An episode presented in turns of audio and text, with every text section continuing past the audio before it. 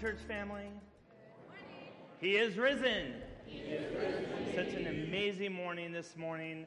Our Savior, Jesus, has risen from the dead to conquer sin and death, to give us life, eternal life. Uh, and we are here this morning to celebrate. And I pray, by the way, we celebrate the same way tomorrow and Tuesday and Wednesday, the rest of our lives. Um, but I'm so glad that all of you are here, especially if this is your first time. A special welcome to all of you for being here this morning. Uh, a little bit about myself I love movies. I love going to the movies. COVID kind of messed up. Uh, Carrie and I would go Friday mornings. Now it's like two or three in the afternoon you have to go. but we go to a movie every week, hang out, kind of our little date day, if you will. but I have to warn you if you ask me to go to the movies with you, we have to be on time. Uh, we have to be on time because I want those 22 minutes of previews and trailers. All right? Get my popcorn early, my drink, ready to enjoy all the trailers before the movie. Um, sometimes I get so caught up that the movie starts and I'm like, what movie am I watching again? But I love kind of the previews, what's coming, what's exciting, uh, what to look forward to.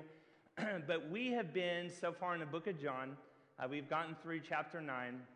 And I was praying about do I do a standalone Easter? Do we continue on in John 10? I'm like, there is a lot of stuff in John 10. So we are going to continue on. And here's the cool thing Jesus is not, uh, obviously, hasn't been crucified and resurrected yet through John, but yet in chapter 10, we're going to see four times that he talks about this trailer, this preview, this action of what he is going to do, that he's going to lay his life down and then take it up again. So read with me John chapter 10, and we will go through verses 1 through 18. John 10, 1 through 18 says, Truly, truly, I say to you, he who does not enter the sheepfold by the door, but climbs in by another way, that man is a thief and a robber. But he who enters by the door is a shepherd of the sheep. To him the gatekeeper opens. The sheep hear his voice, and he calls his own sheep by name and leads them out. When he has brought out all of his own, he goes before them, and the sheep follow him, for they know his voice. A stranger they will not follow, but they will flee from him, for they do not know the voice of strangers.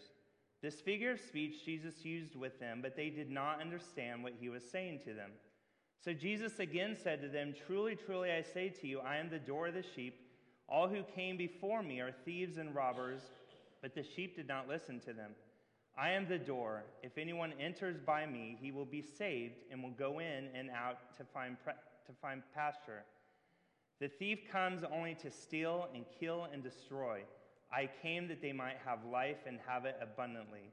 I am the good shepherd. The good shepherd lays down his life for the sheep. He who is a hired hand and not a shepherd, who does not own the sheep sees the wolf coming and leaves the sheep and flees. And the wolf snatches them and scatters them. He flees because he is a hired hand and cares nothing for the sheep. I am the good shepherd. I know my own, and my own know me. Just as a father knows me, and I know the Father, and I lay down my life for the sheep. And I have other sheep that are not of this fold. I must bring them also, and they will listen to my voice. So there will be one flock, one shepherd. For this reason, the Father loves me, because I lay down my life that I may take it up again. No one takes it from me, but I lay down of my own accord. I have the authority to lay it down, and I have the authority to take it up again. This charge I have received from my Father. So here's Jesus setting up a parable. Um, if you've been with us, we've seen him attempt over and over and over to try to explain to anyone that can hear what his purpose is, who he is, and they continue not to get it. So he uses this analogy of a shepherd and a sheep, uh, very familiar in that area, and, and I'm sure that he's like, this has to help a little bit. So he tells this parable of the, the shepherd in the doorway that protects the sheep and allows the sheep to come in and, and out. But of course, they're still not getting it, so Jesus kind of has to explain a little bit more. Uh, in verse 7, Jesus explains that he is the door. Okay? The door, the only way. There is no other way except through him. Sound like a familiar verse? Um, and then here's a picture of the shepherd as a door. He calls him, he says that he is a door, and then a few verses later, he talks about being a shepherd. that shepherds, when they would actually protect the sheep, uh, especially out in the desert, a shepherd would actually lay down at the entrance of the pen wherever they were keeping the sheep to protect them. Uh, so the shepherd really became the door that he laid down and, and nothing could get in to the sheep that he didn't know about, wasn't aware about, and to keep them safe. And definitely not the hired hand.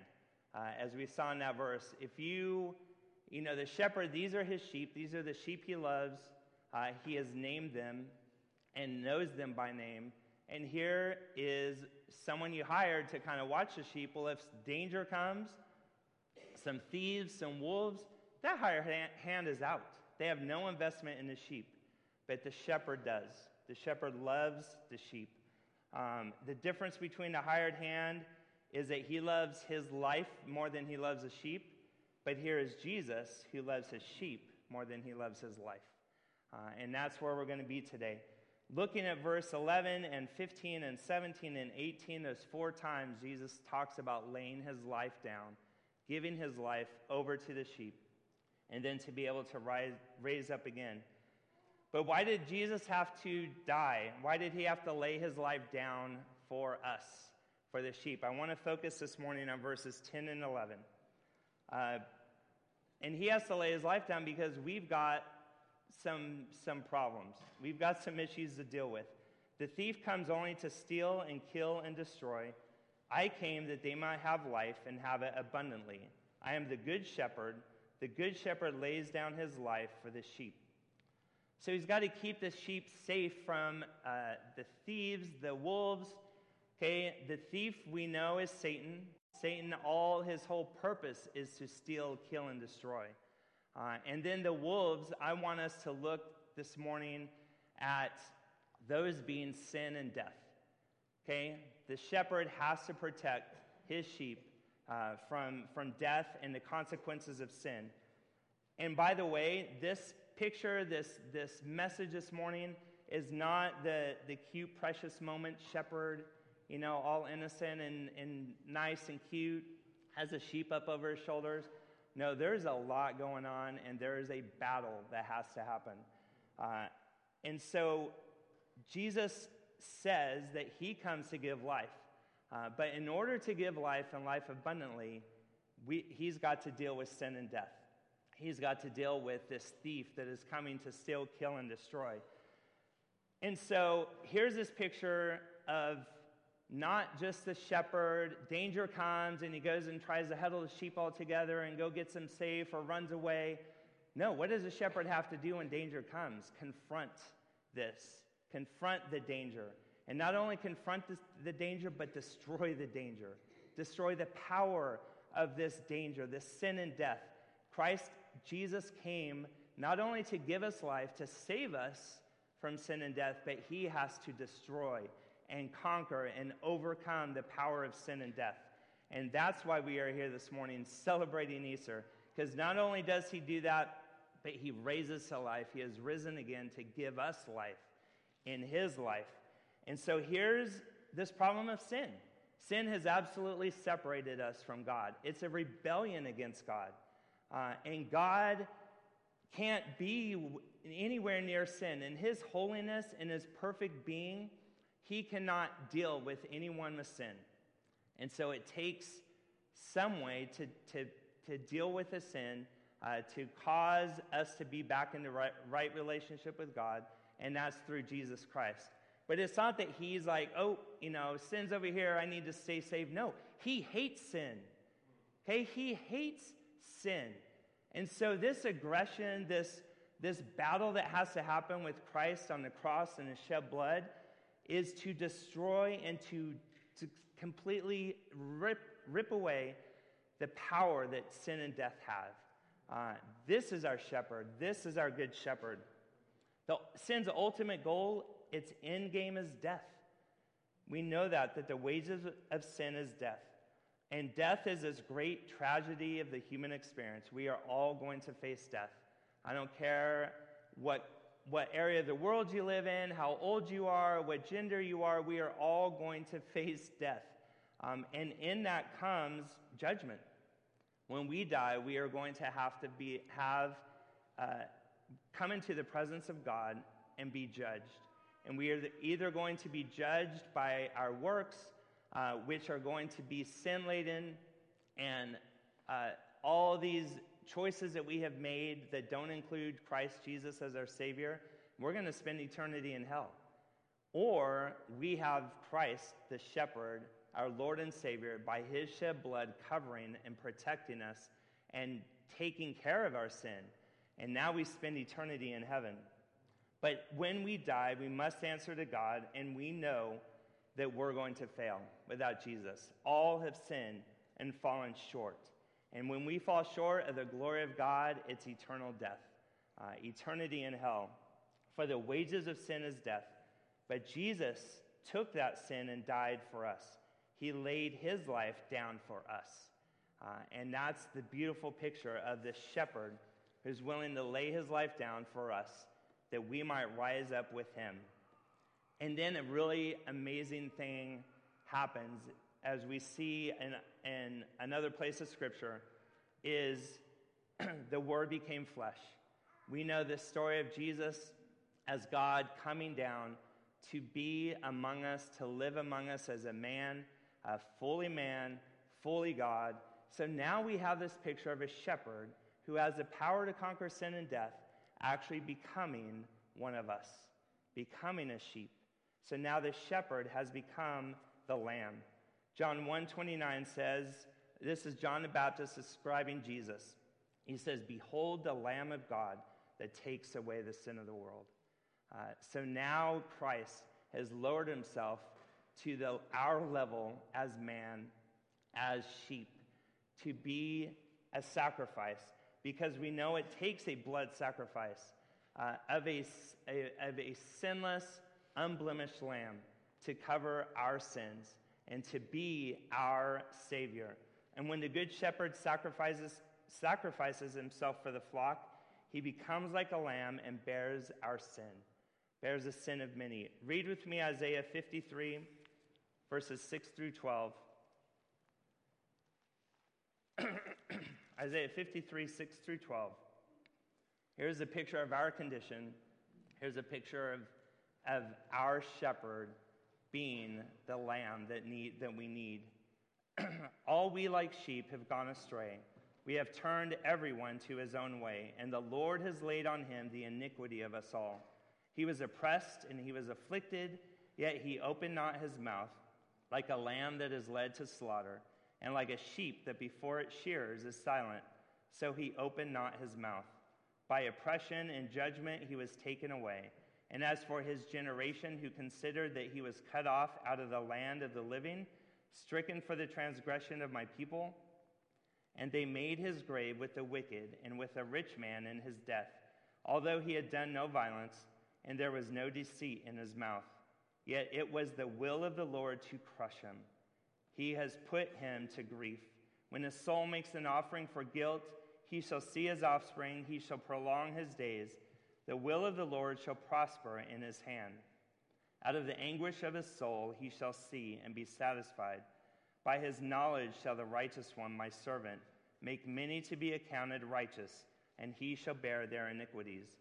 Therefore I will divide him a portion with the many, and he shall divide the spoil with the strong, because he poured out his soul to death and was numbered with the transgressors. Yet he bore the sin of many and makes intercession for the transgressors. Here's our, our shepherd who has become the lamb, the perfect lamb of God to take our sin away. but is the story done? It would be a tragedy if the story was done. If the shepherd lays his life down for the sheep, uh, dies in the process of dealing with the wolves and the thieves, what's going to happen to the sheep now? They have no one to guide them. Now they're, they're just kind of wandering around. They're going to get thirsty. They're going to get hungry. They're going to end up dying. And the death of the, the shepherd was in vain. But that's not what happened, is it? verse 18 No one has taken my life away from me, but I lay it down on my own accord. I have authority to lay it down, and I have the authority to take it up again. This commandment I received from my Father. Hallelujah. He is risen. so, in three days, here is Christ who had the authority to take back his life again. And when he did, it became clear for all to see that the battle was not a tie. There wasn't some draw. Hey, I'm going to take care of sin and death, but I'm going to stay dead. No, he rose again to conquer sin and death, to destroy any of its power uh, that it might have on us, his sheep. Sin and death can never again destroy us because of the sacrifice of Christ and his shed blood and the power that he had to rise again. And why? Because he is risen. Sin and death are defeated and have no power over us because of the resurrection. Our sins are forgiven. Our sins are forgiven because Christ died and rose again. The chains of sin that kept us bound and paralyzed are now broken. There is no power that death has over us. In Revelation, Jesus says, Fear not, I am the first and the last, and the living one. I died, and behold, I am alive forevermore, and I have the keys of death and Hades. He has power now over death and hell. And so, no power can overcome us when we are in Christ Jesus uh, because of his sacrifice and his shed blood. Jesus took the full brunt of death and its sting and in doing so destroyed its power and dominion. He has broken down the gates of death's stronghold, and because he has done that, we can face our own death and the death of loved ones, knowing that we have hope. Hope in a conquering king, knowing that we have access to the Father, a life because of Christ Jesus. And then verse 10 it's conquered and taken care of sin and death, and then we have life. We have life abundant. I came that they might have life and have it abundantly. In Christ Jesus, we have victory over sin and death. And now, do we still deal with sin? Yes. Wouldn't that have been nice, though, if it was like, hey, all your sin's gone, don't have to die? No, we still deal with sin. We still deal with the consequences of our sin. We still deal with the temptation of sin. Uh, but we are not powerless against sin in our life because of the victory of Christ on the cross. When we face death, we don't need to fear death because we, are no, we know that we are going to spend eternity in heaven in the life that Christ has given us. We are made alive in Christ Jesus. Ephesians 2, verses 4 through 9 says this But God, being rich in mercy, because of the great love with which He loved us, even when we were dead in our trespasses, made us alive together with Christ. By grace you have been saved, and raised us up with him, seated us with him in the heavenly places in Christ Jesus, so that in the coming ages he might show the immeasurable riches of his grace and kindness toward us in Christ Jesus. For by grace you have been saved through faith. It is not our own doing, it is a gift of God, not a result of works, so that anyone may boast.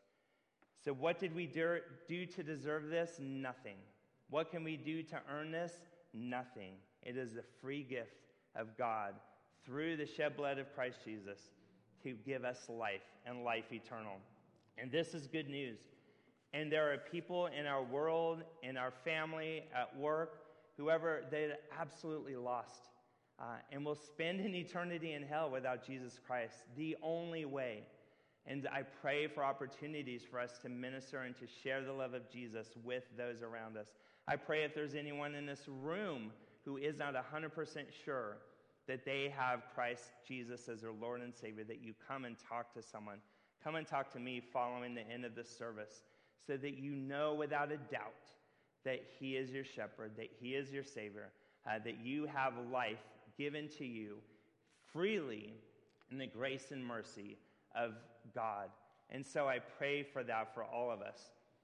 So in this life, it's not just eternity, we get to spend eternity in heaven, but that abundant life is now.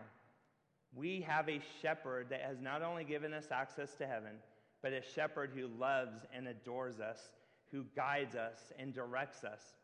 And as and, and a shepherd that loves us so much, back in verse 3, what does it say? The shepherd loves his, his sheep so much that he calls them by name and they know his voice. He loves you. He loves me.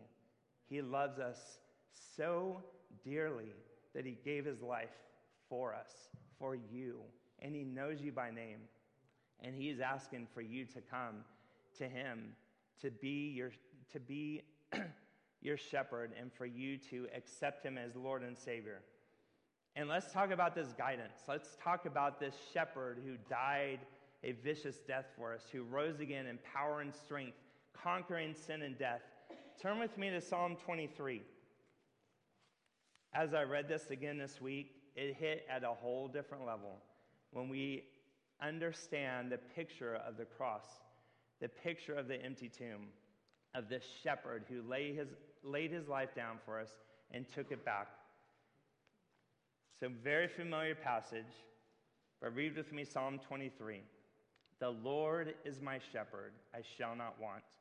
He makes me lie down in green pastures. He leads me beside still waters. He restores my soul. He leads me in paths of righteousness for his name's sake. Even though I walk through the valley of the shadow of death, I will fear no evil, for you are with me. Your rod and your staff, they comfort me.